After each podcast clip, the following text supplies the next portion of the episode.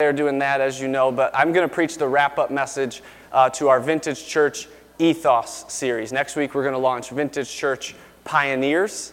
Um, but today, I'm going to bring the kind of the final um, message in this ethos, or really what we're searching for is what is the culture of the vintage church, okay? And I believe one of the parts of that culture is um, I love being in a church where we're not in a hurry to end or get through worship.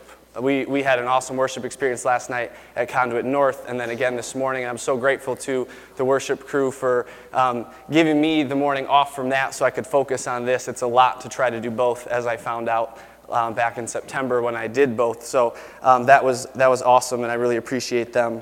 Um, but like I said, my name is Quint. I'm from right here in the Jamestown area, have never left. Um, and so I have a beautiful wife, Erin. We have three kids Anderson, Preston, and Charlotte. Uh, Preston and Charlotte were supposed to be 10 months apart. They are eight months apart. I'll let you do the math on all that. Um, but Preston is extremely unimpressed with his new sister.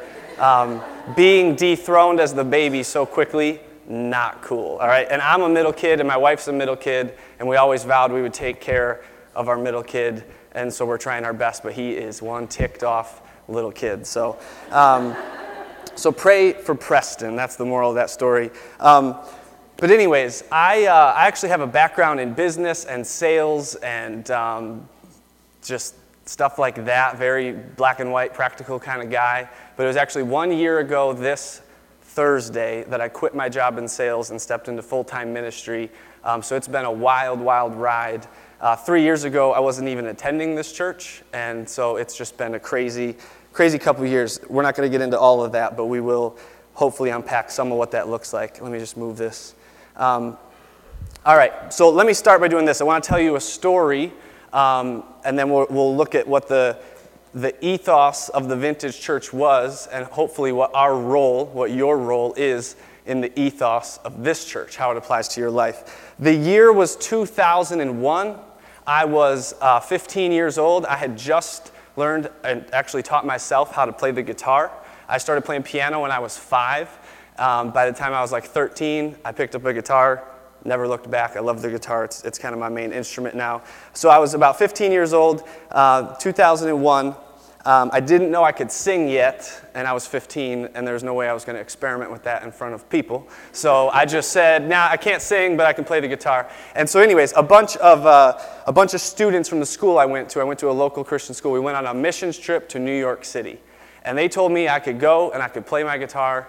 And so I said, "Sure, I'll go." That's honestly the reason I went. It wasn't to reach people. It wasn't for missions. It was because New York City, and I could play the guitar, which I just found out I love to do. Um, so I had this basic skill. I said, sure, I'll do it. Um, but we go on this missions trip. When we left, we were a bunch of, I'll just be blunt, we were a bunch of sheltered, privileged Christian kids, all right, from the other side of the state. We got there, we realized we might as well have been from a different planet. If you've ever been to New York City, you know what I'm talking about. I love New York City, but it is a different way of life for sure. Um, and honestly, when we came back, we were different. While we were there, we had the chance to minister in public parks. We had the chance to, to minister at a bilingual church. Um, we did a youth rally like the first night we were there. I remember playing the guitar awful, like just terrible, but it was fun. There was hundreds of kids there. It was really random. And, and then um, we had the chance to, to worship on the Staten Island Ferry.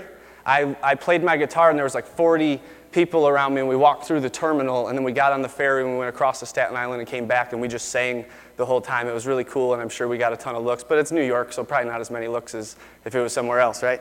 Um, and then I, what happened was one of the last nights there, we all started to let our guard down, and um, we had this really cool night, and we were like apologizing for things we had done to each other back home, for what jerks we had been. Um, me, chief among them, I was a real punk uh, in high school. And so we had this, this night where um, it was just, it was really worshipful and we were just really open and vulnerable with each other. And um, it was cool. And, and when we came back, we were different. But when we came back, we were met with upperclassmen in our school who kind of gave us this like eye roll, this condescending, like, yeah, yeah, yeah, this is going to wear off vibe, right? And, and they had been on similar trips in previous years. So they were kind of like speaking from experience, but we were like, no, this is different, this is, this is real, all right? That might be the case for how it went for you. It's not how it's going to be for me. Um, the problem is, it was just a couple years. They were totally right. It did wear off, and I was living a completely different direction uh, within a couple years of that trip. Um, and I'm not the only one. Many, many of us were doing things that we, we thought life was going to be different from this experience that we had, and we found out life wasn't different just from an experience. Um, so, what happened? What was the difference? I, I did not know at the time. I couldn't have, have explained it. Um, but now that I'm 15 years removed, I think I can look back and say, or I guess 16 years removed, I can, I can look back and I can tell you what was missing. What was missing was an understanding of what it takes to have a healthy ethos, a healthy culture among us, right? We thought all that it would take was an experience, that the emotions would drive true heart change. The emotions of that trip and the service that we held when we got back, and we shared it with everybody, and we explained what had happened, we thought that would be enough. What we found out was that true heart change comes from someone else. It doesn't come from an experience, it doesn't come from emotions. Emotions are great, and emotions might get the ball rolling in the right direction. And I love worship, and we have powerful worship services and worship nights. And they, they, they serve a purpose, and they give us, they breathe life into us, but they aren't the only thing, okay? Um, so, I don't mean any of this to throw the school I went to under the bus, they probably tried to teach us what it takes to have a healthy ethos, and we were all so hormonal and naive, we didn't listen, all right? So I'm not saying it as a slight to them, I'm just saying it didn't exist. We didn't have it, we did not have an understanding of that. Um, but I don't believe that those types of experiences are limited just to privileged, sheltered Christian school kids or college kids. I think that can happen right here in this church if we're not careful. And so I think that's what we're trying to unpack today. Um, Honestly, the devil would love for that to happen right here in this church. I do not believe that he is excited about a ministry that is only four years old that is proclaiming Jesus and life over the city. I don't believe he's excited about us starting a second location, holding events where thousands of people show up and we just love our city. don't think that he's cool with all that, okay? And so I think that uh, he would love to derail that process. And so we need to be aware that we need to be leaning on our Father in heaven to prevent that from happening. So, this is what we're going to do. Turn with me to Acts 5, and we are going to look at the vintage church. Acts 5:12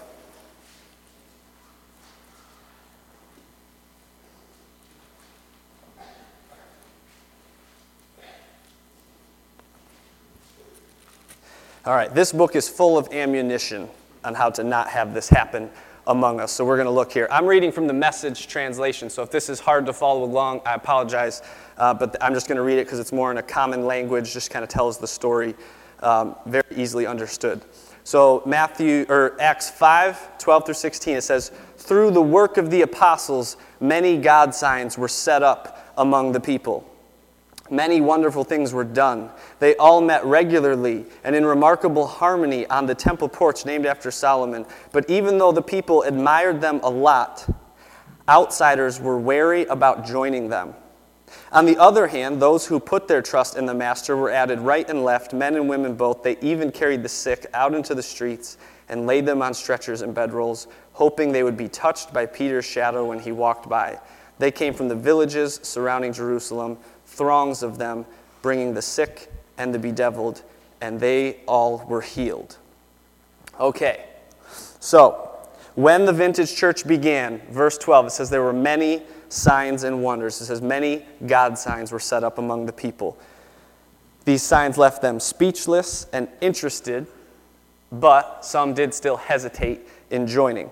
Pastor Corey spoke a couple weeks ago from Acts 4. I'll jump over there and read it.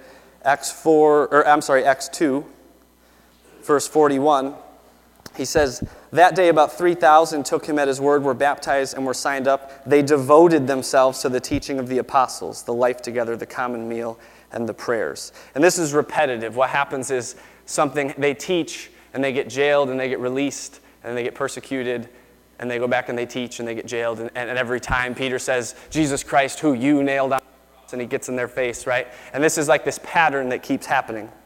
But um, my question, like I said, what is our role in this? My question is, where did these signs and wonders come from?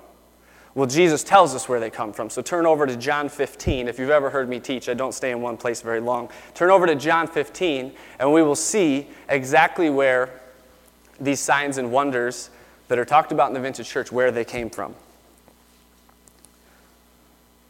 I will read this from a more normal. I don't, is there a more normal translation in the message? A more or less normal. Um, a less normal. You don't need more or less. Okay. John 15. I am the true vine, and my Father is the vine dresser. Every branch in me that does not bear fruit, he takes away, and every branch that bears fruit, he prunes it so that it might bear more fruit. You are already clean because of the word which I have spoken to you. Abide in me, and I in you, as the branch cannot bear fruit of itself unless it abides in the vine. So neither can you unless you abide in me. Verse 5 says, I am the vine, you are the branches. He who abides in me, and I in him, he bears much fruit. For apart from me, you can do nothing. See, these signs and wonders that were happening in the vintage church, this is why they were happening. Because all of the, the leaders and the people in the vintage church ha- were in a passionate, individual pursuit of their Father. They were abiding in Him.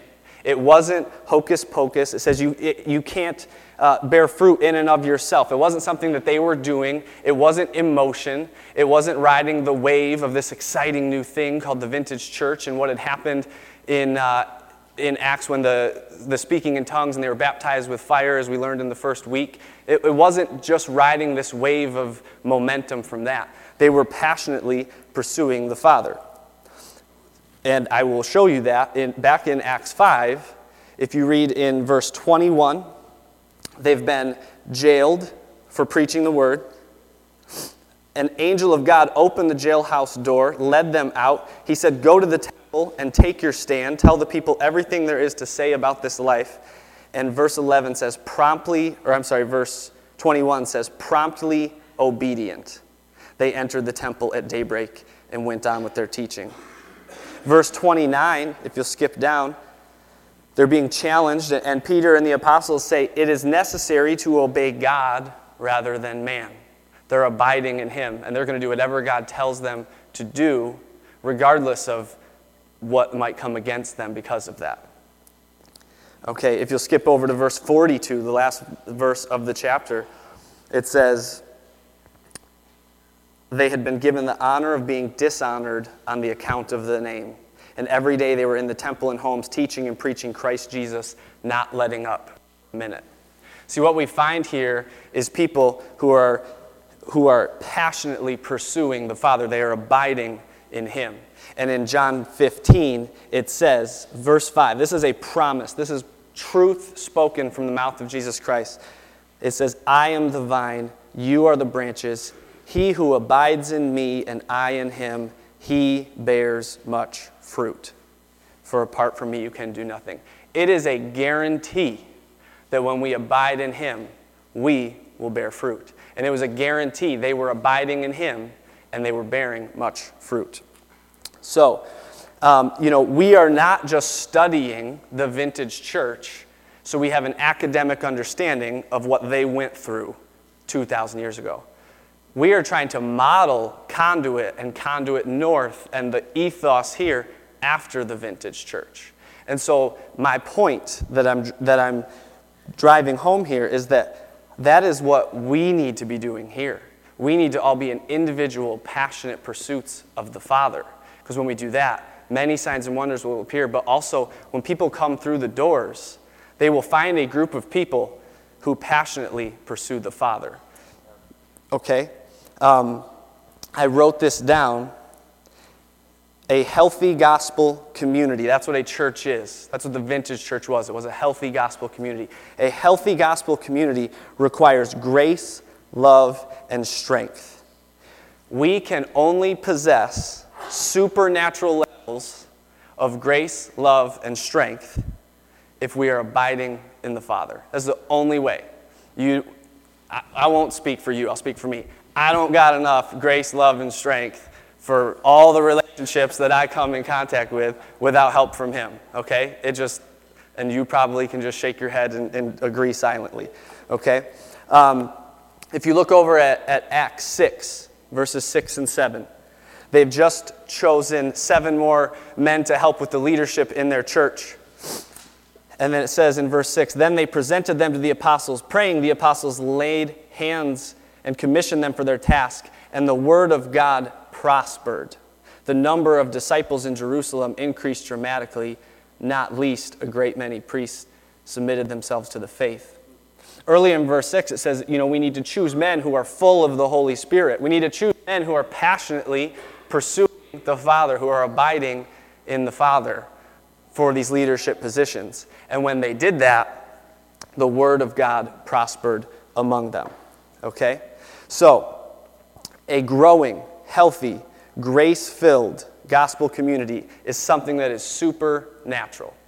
It cannot be fabricated by men, it cannot be invented, it cannot be made. You can't fake it till you make it with this stuff, okay? Um, honestly, He is our source, and when we forget that, we will start to falter every time. We will lose our way, okay? Um, the early church was submitted to him, they abided in him, and they were also submitted to the leadership of the church. They committed and devoted themselves to the apostles' teaching, right? As Corey spoke a couple weeks ago from Acts 2.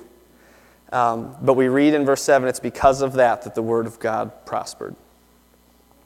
See, this is what was missing from my experience back in high school that I started with. We didn't know this. We thought, like I said, we could ride the waves of emotion. We were immature, we were hormonal, we were naive. It's fine, it's no big deal. But that's what happened. We thought what felt good and felt right would be enough to fuel true heart change. What was missing for us, what was missing for those upperclassmen who rolled their eyes at us, was John 15 being lived out in their lives.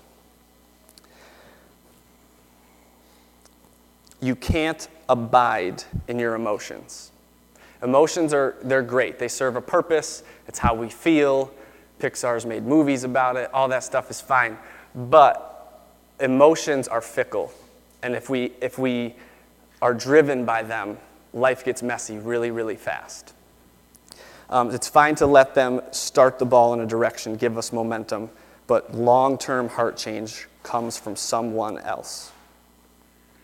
So, here at Conduit and at Conduit North, that is, that is our hope and our prayer over this body, over the people who aren't here today because there's fresh snow on the ground, over the people who were there last night at Conduit North. Our prayer is that each one of us would, would individually pursue the Father. 90 minutes on the weekend isn't enough, right? 90 minutes is great, and there's definitely a purpose to this, but Monday and Tuesday and Wednesday, there's, it, it takes so much more uh, leaning on Him. I had a conversation with Pastor Ben recently, and I have not been able to unhear, like, I don't know if he said it or I said it or how it all happened, but it was so, it's just like, it stuck with me. There are two words in the name gospel community one is gospel, and the other is community, right? And community is great, and community serves a purpose, and community might get them in the door might bring people in and they'll see that the guys wear jeans and they have tattoos and it's oh yeah and it's that's awesome that's great. Or they serve free chicken and give away hoodies in the parking lot great that's all awesome. But the gospel is where true change comes from. The gospel is the main thing. You can get community anywhere. You can get community golfing the gym in a bar a million different places but gospel community is where true heart change comes from. So may we be a church that absolutely is inviting and absolutely the community that welcomes people in, but ultimately, may we be a church that puts the gospel first. That is our prayer. That is what we are after. One of my favorite authors says it this way We can't go to church because we are the church. All right? That is what we want to get our minds around here. We can't go, yes, we have an address, 120 Delaware Avenue, but we are a living, breathing organism out in our community affecting change on people, okay? And so that is our prayer. Um, and honestly, we have a job to do. We have a role to play. And the, John 15 tells us that the Father in heaven will empower us to do that job, to, to fulfill that task, if we will just abide in Him. The fruit is a guarantee, it's a guaranteed byproduct. I'm going to pause right now and I'm just going to pray that over us, okay? So if you'll just bow your heads. Lord, I thank you for, for the vintage church and the model that you've shown us and, and a, a leadership and people that were abiding in you. And because they were abiding in you, there was fruit. And Lord, I pray that over this church, over every person um, in this room, that we would recognize that that is part of our role. Um, it's not a, an obligation thing, Lord. It's something that we get to do. We get to abide in you, and you will empower us and give us strength from a place that we, we don't naturally have. And so, may that be true of this place and of Conduit North and of any future locations that you call us to plant, Lord, that we would be a people that knows we can't just go to church, we are the church. And that we would be the church. And that when people come in, they would not just find healthy community, but they would find healthy gospel community. A group of people that puts the word first and puts changed lives first. Amen. Amen. Okay, so um, that is kind of like the setup. Okay, that is, if you leave with nothing else, the word abide. Abide in Him. That is the takeaway. Um, that is your chief role, is to abide in Him. But I am going to continue on, um, and I want to answer the question what is your role in this ethos? Now, I'm a very practical person. I used to work in sales, and, and I have a business degree, like I said. And so it would be very easy for me, it would be very natural for me to get up here and talk about loving and serving and giving and conduit kids and tithing and all the things that take to, to make a ministry go. I am loved events or, or whatever. But I'm not going to do that. Um, because if your kids are in conduit kids, you know we need help in conduit kids, right? And um, if you've ever helped in an I Am Loved event, you know it takes all hands on deck to help in an I Am Loved event. So I'm not going to go down these practical ways that would be in my natural wheelhouse. I want to, um, I want to keep it in the Word and see what God is trying to tell us this morning. Um, so, first and foremost, it is to abide in Him. But, second, I want you to turn over to Matthew 23, and we'll see what Jesus says to his disciples about what their role is in their gospel community.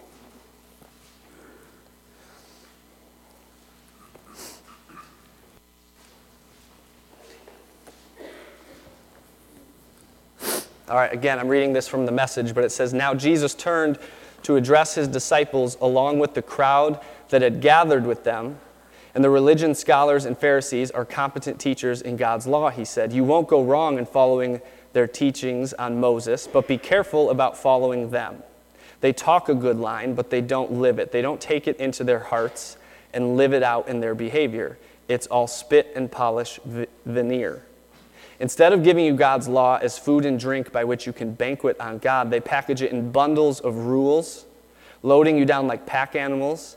They seem to take pleasure in watching you stagger under those loads and wouldn't think of lifting a finger to help. Their lives are perpetual fashion shows, embroidered prayer shawls one day and flowery prayers the next.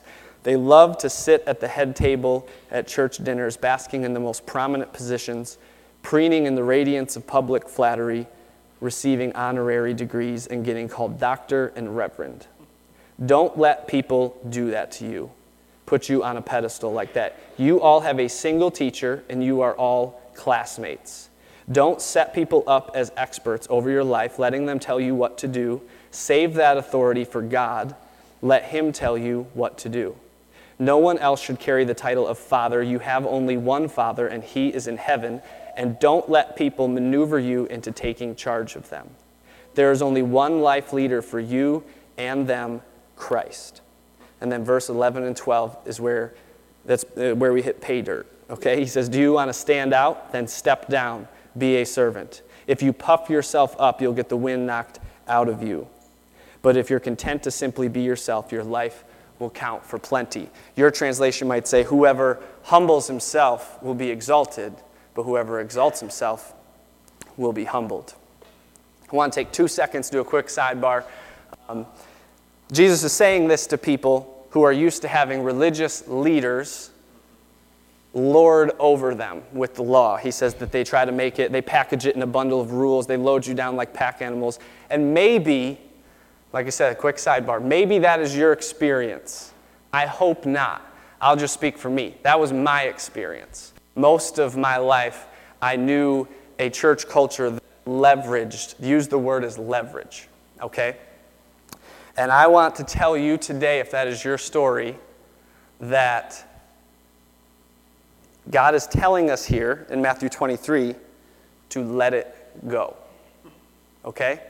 I will tell you, by God's grace, I don't hold that against any of my past experiences. I don't, uh, that's, just, that's just how it was, and that's fine. But what I've read and what God has set me free from is that it's my job to take the low seat. Verses 11 and 12, it says, Step down, be a servant, or it says, Humble yourself. He's saying, don't worry about how they handle these words. Worry about your heart. Where's your heart in this thing?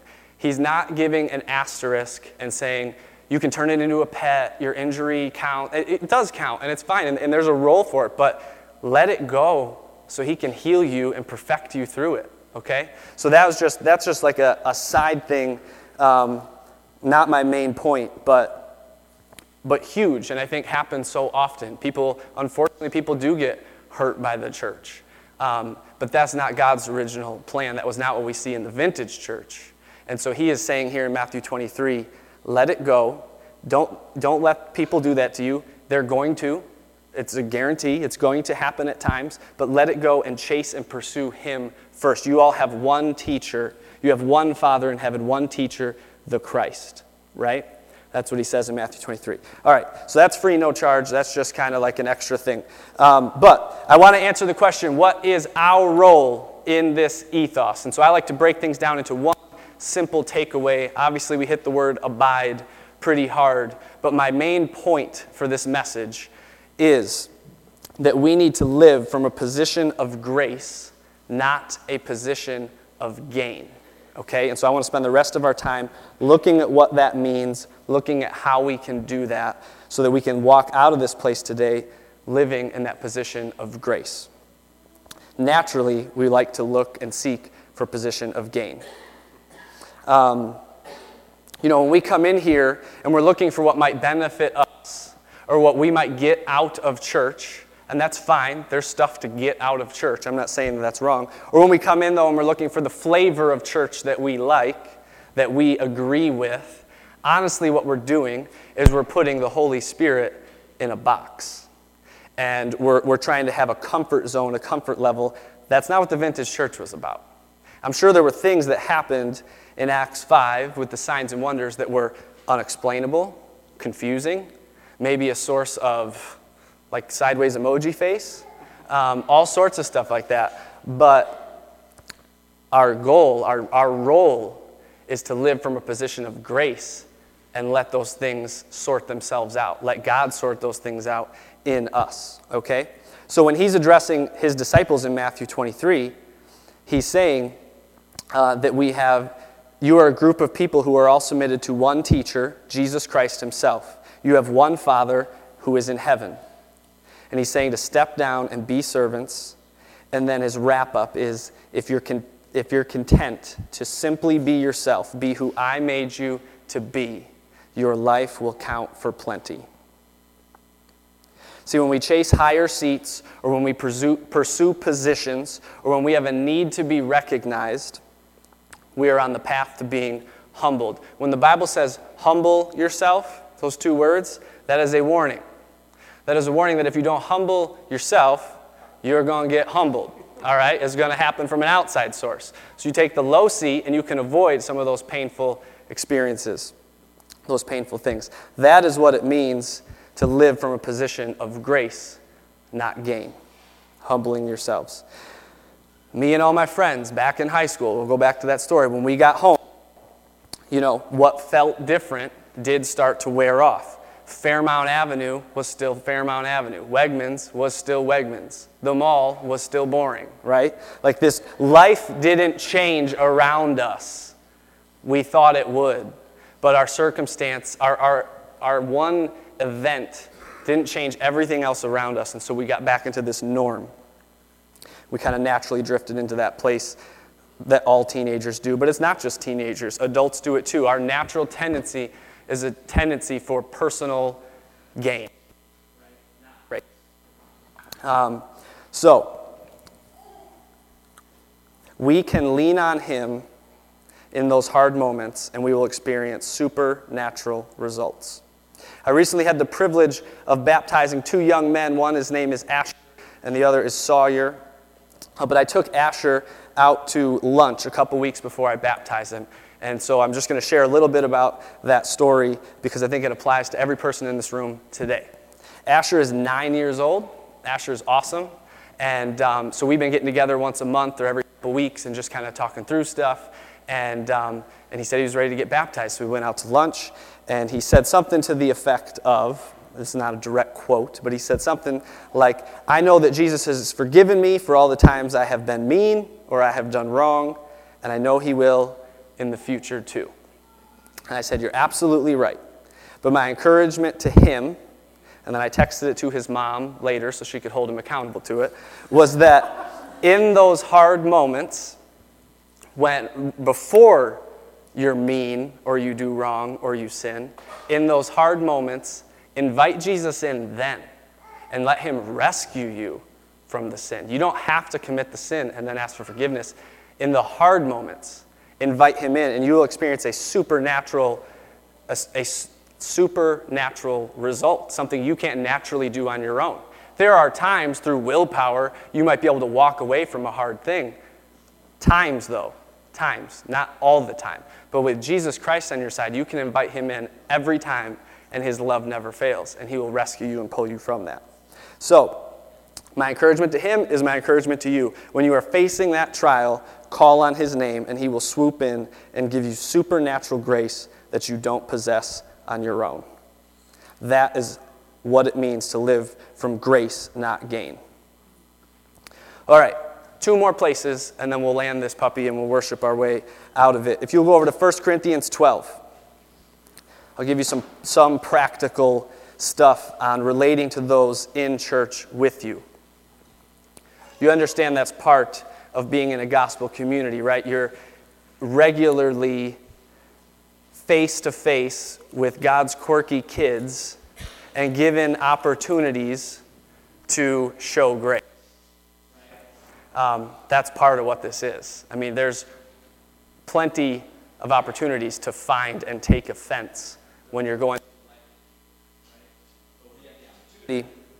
um, to invite him in and to be perfected and to choose grace. All right, 1 Corinthians 12. Let me read this to you. Verse 1. What I want to talk about now is the various ways God's Spirit gets worked into our lives. This is complex and often misunderstood, but I want you to be informed and knowledgeable.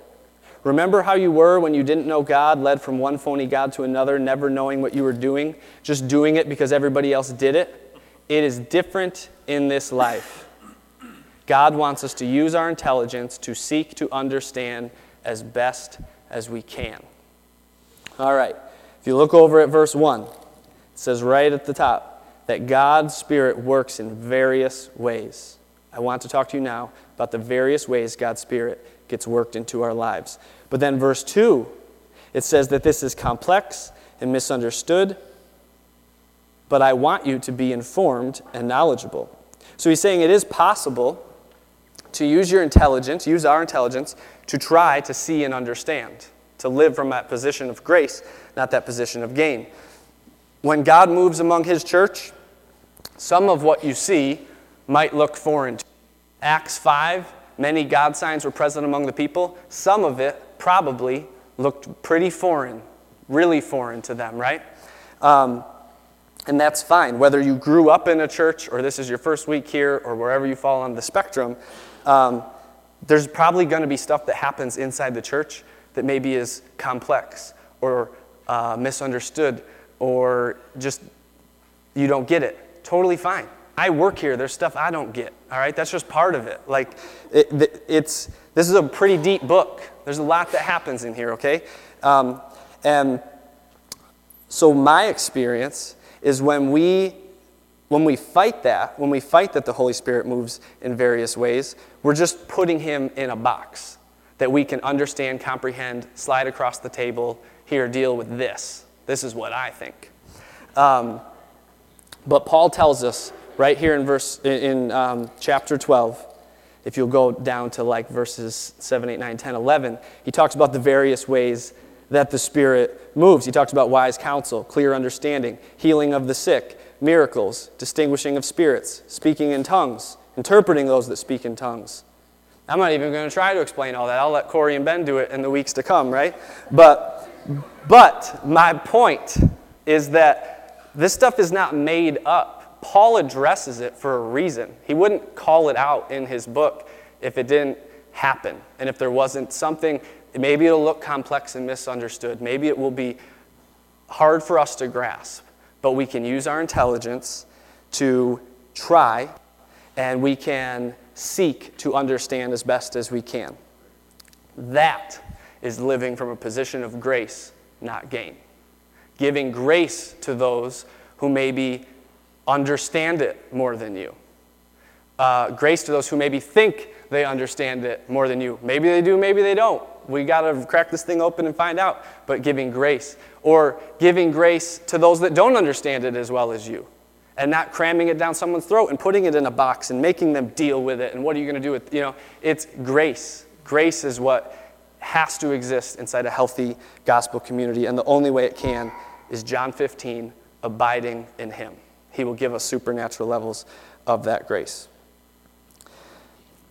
Depending on mood, I might argue with you that this is like your duty, okay? I know arguing and grace, and that's probably not going to go awesome together, but like I believe it is your duty as a Christian to give grace, like so much grace, to those that do understand, don't understand, are brand new, are growing in it, think they understand, right?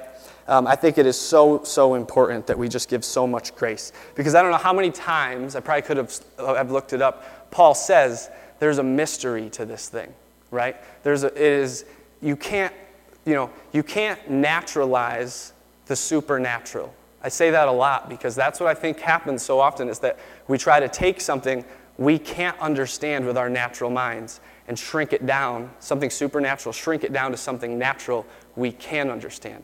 Some of it, that's where faith comes in. Some of it, you just have to have faith and, it, and realize it's bigger than you. It's bigger than you can understand. But you can seek and you can try and you can grow and you can abide deeper.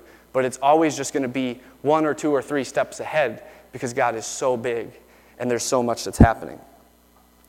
Um, you know, abiding doesn't work like, okay, God, I've abided to this point that I'm comfortable with. I'll take it from here. I don't want to abide any further because things could get edgy and I don't like edgy, right? That's not how it works. That's not how it works in your marriage or in any of your relationships. If it does happen to, in any of your relationships, marriage or otherwise, that's the day that relationship starts to go backwards. The day that you stop abiding further in each other. Stop when you stop getting to know each other better, okay? Um,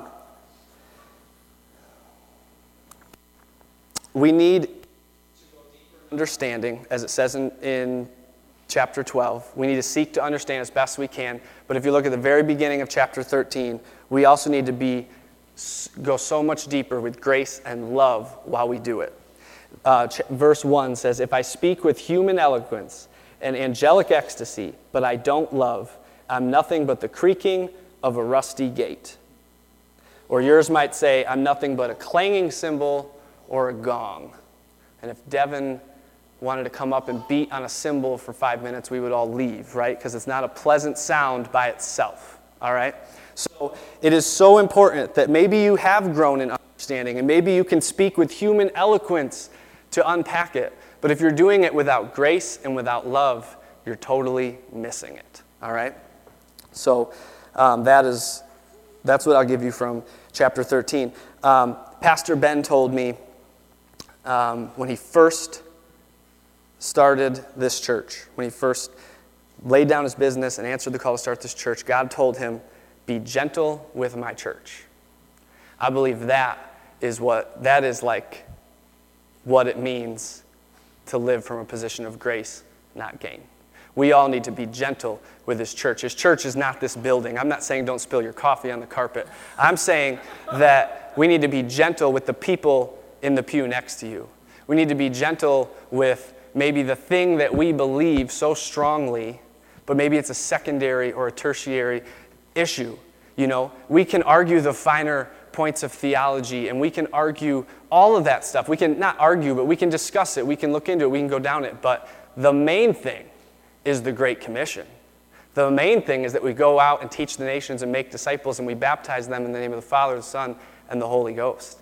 The main thing is Isaiah 61 that he came to heal the brokenhearted and set the captives free. And so that is, we, you know, Pastor Ben, well, my, last week we had the opportunity to do a service uh, in Clymer for a church and kind of give an update on Conduit. And that was his, that's what he, that was his point. His point was that we keep the main thing the main thing here.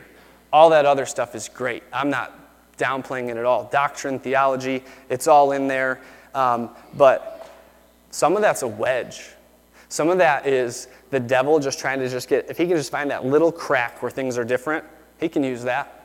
That's, that's enough for him, and he can drive things apart. And that's not, that's not what we're about. We're about unity. So um, go over to Ephesians 3. This is our last passage, and we will wrap this message up. Um, Pastor Ben and I haven't um, really seen each other in about a month. We've had a couple staff meetings that we were both at, um, and then we did get coffee like two or three weeks ago. Um, but then past that, I mean, he was in Redding, California. He's on vacation now. Up until Valentine's Day, I was going to Buffalo all the time to see Charlie. Um, so it's just really been crazy. Uh, but what I love, we did that service last week in Clymer. He preached at Conduit North. And then as soon as he got done, he got in his car and he drove all the way to Clymer. And we did this service. And really, we had only corresponded through text on what we were going to attack that night, what we were going to plan to do. And his closing verse is my closing verse today. And this, I already had this as my closing verse. So it just was so affirming to me because life might be busy and life might be crazy, but it just reminded me that like we are submitted to the same Holy Spirit. We are doing this thing together. We are on the same page, and it was just really encouraging. So, Ephesians 3, if you let me turn there. Verse 8. Writing from prison to the church in Ephesus. And he says, so here I am, I'm preaching and writing about things that are way over my head. This is Paul. He wrote half of the New Testament, and they're way over his head. So that just proves my last point, okay? Um, if they're over his head, some of it's got to be over our head, I would think. Um, things that are way over my head, the inexhaustible riches and generosity of Christ. My task is to bring out in the open and make plain what God, who created all this in the first place, has been doing in secret and behind the scenes all along. Through followers of Jesus like yourselves gathered in churches, this extraordinary plan of God is becoming known and talked about even among the angels. See, you right now are sitting in the vintage church. The church, the vintage church, that's who's in this room right now. It is still moving. The same church, the same power that rose Jesus from the grave is what planted that vintage church, and it is still in motion today. No one has lived 2,000 years except for Christ, right? And He's been able to keep it in motion and moving, and it will continue to move when we are gone. Um, all this is proceeding along lines planned all along by God and then executed in Christ Jesus. When we trust in Him, we're free to say whatever needs to be said. bold to go wherever we need to go. So don't let my present trouble, again, he's in prison, tr- my present trouble on your behalf get you down. Be proud. And then verse 14, he says, My response is to get down on my knees before the Father, this magnificent Father who parcels out all heaven and earth. I ask him to strengthen you by his Spirit, not a brute strength, but a glorious inner strength. I would say a strength that comes from abiding in him.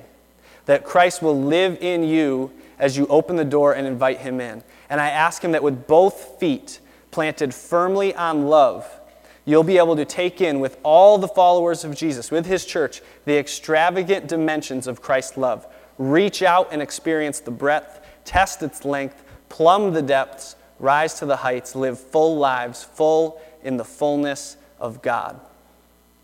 The key is that our feet are planted firmly on love. Again, that is how we live from a position of grace, not a position of are planted firmly on love, we realize that when that, when that is the case, we are able to take in with all the followers of Jesus, with his church, the extravagant dimensions of Christ's love.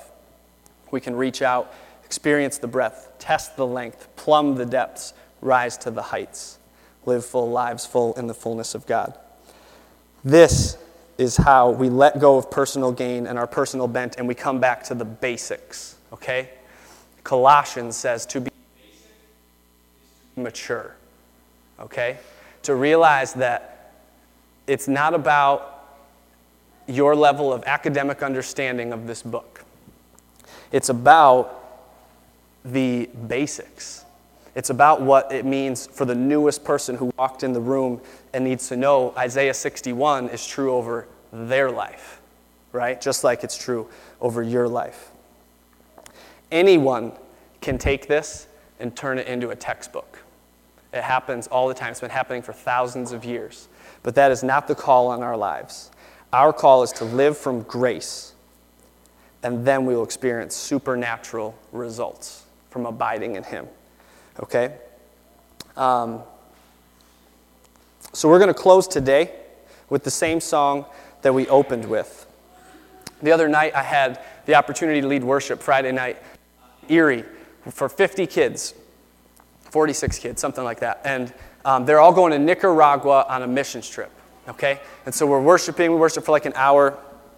And my friend is a missionary to a public university in Pennsylvania.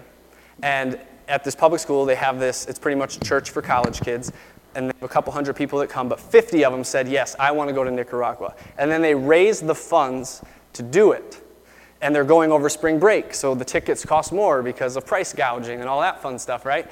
But they're going, and so we're worshiping the other. And as I'm singing this song, there is power in the name of Jesus to break every chain, break every chain. And we just kind of stepped back and we weren't singing and we were just playing for a minute. And I realized, like, I started speaking and praying over these kids. Isaiah 61. Isaiah 61 he has come to heal the brokenhearted and to set the captives free. And I told them, You need to know that beyond the shadow of a doubt before you go to Nicaragua and try to share that with people you may never see again, right?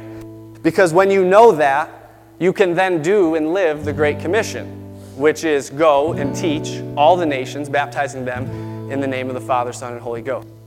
That is how, that is what is talked about in Galatians 5. This is all stuff that I told these 50 college kids.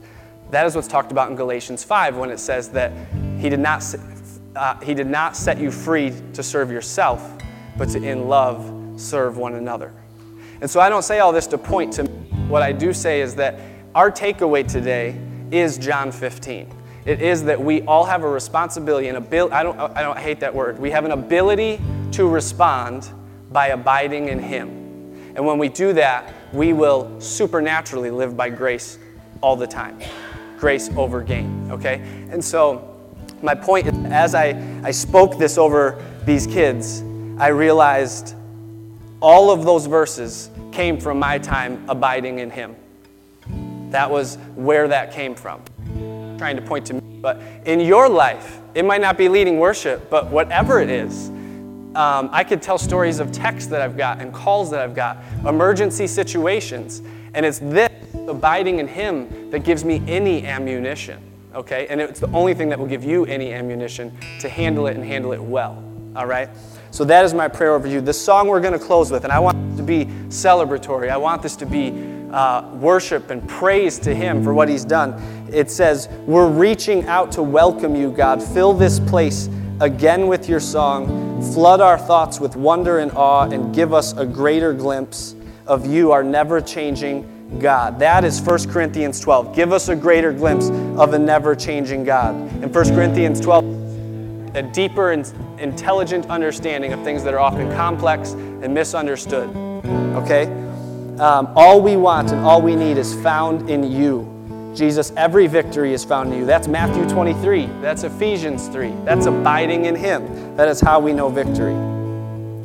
Uh, so open wide our hearts to yours. Every fear, bow down to your love that we would see like never before and give us a greater glimpse of you, a never changing God. In your presence, there is freedom, and in your presence, we are made whole. Ephesians 1 says that his purpose is that we would be made whole and holy. Galatians 5 says that we would know freedom. Okay? So these songs, the word is in and throughout them. So my encouragement is that you would abide in the word, that you would abide in him, and then you'll start to see it everywhere in your life, and it'll pop up. Okay? If you need prayer, this goes without saying from now until the end of time. If you need prayer, come up and pray. But if you need prayer at 9 a.m., get here early and we'll pray. Like it's not an end of service only thing. Like we love to pray with people. James 1 says, If any of you lacks wisdom, ask, and the Father who loves to give it will give it to you, not begrudgingly, abundantly. Okay? So that is our prayer. Stand and we'll